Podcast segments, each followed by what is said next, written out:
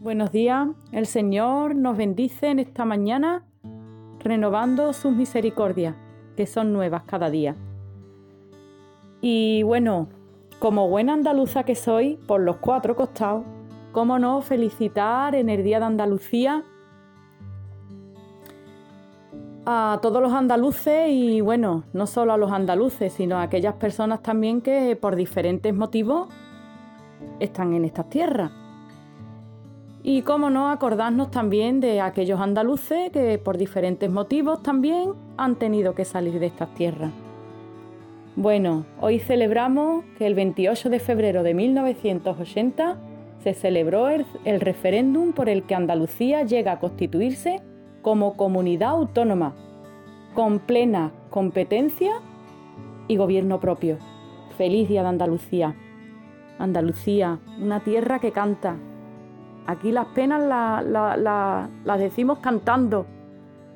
Y a veces hasta, no sé si os habrá pasado, pero nos hemos estado contando las penas unos de otros y hemos terminado riéndonos.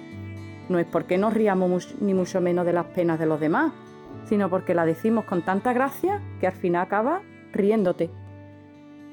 Y bueno, ya me estoy yo poniendo demasiado orgullosa de mi tierra y bueno, precisamente hoy voy a hablar de otra clase de orgullo.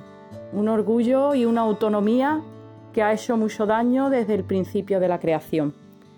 Y bueno, lo vemos en el capítulo 11 de Génesis donde nos habla de la torre de Babel. Y dice que una vez el hombre quiso edificar una inmensa torre que sirviera de distintivo como pueblo y que los llenara de orgullo. Además de esto, querían buscarse un nombre propio que los identificaran como nación. La rebeldía interior del ser humano en contra de su creador. Le lleva a pensar que sus propios logros son importantes.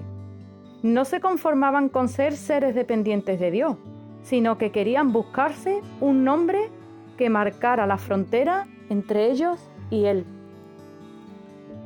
El espíritu de los constructores de Babel es no necesito a Dios, yo puedo construir mi propia religión cuyo Dios sea mi egocentrismo.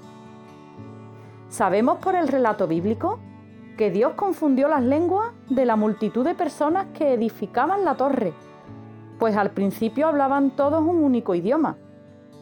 El resultado fue que ya no podían entenderse entre sí y no pudieron seguir edificando, quedando la obra sin terminar. Babel quiere decir confusión. Y eso es el resultado que se proyecta en el hombre cuando aparta su corazón de Dios para construir su propia religión. No tenemos la torre de Babel en estos días, pero sí el espíritu de sus constructores, que se manifiesta en esos hombres y mujeres que rechazan el Evangelio de Cristo, porque al parecer tienen un proyecto de vida mejor sin Dios. El ser humano por el pecado está muy lejos del Dios de los cielos. Por eso el mismo Dios tuvo que bajar en forma de hombre, Jesucristo, para venir a rescatarlo y darle vida, perdonando los pecados. Voy a dejar unas preguntas para que reflexionemos en ellas.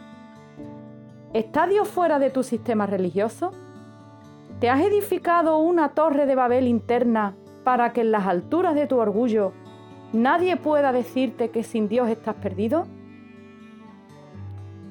Déjame decirte que nuestros esfuerzos por elevarnos por encima del Creador no traen otra cosa que confusión y tristeza a nuestra alma. Y bueno, cómo no, en este mensaje el Señor nos habla ¿no? de, del orgullo del hombre, de la autonomía, que el hombre siempre ha querido tener fuera de Dios.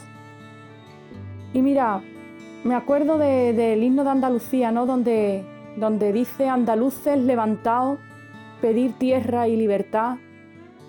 Dice por España y por la humanidad.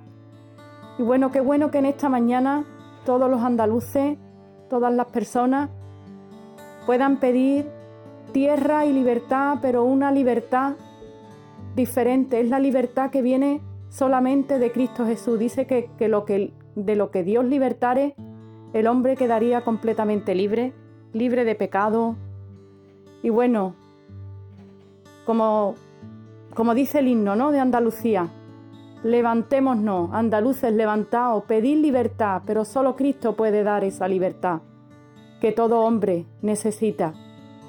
Y no solo por nosotros, sino por España y por la humanidad.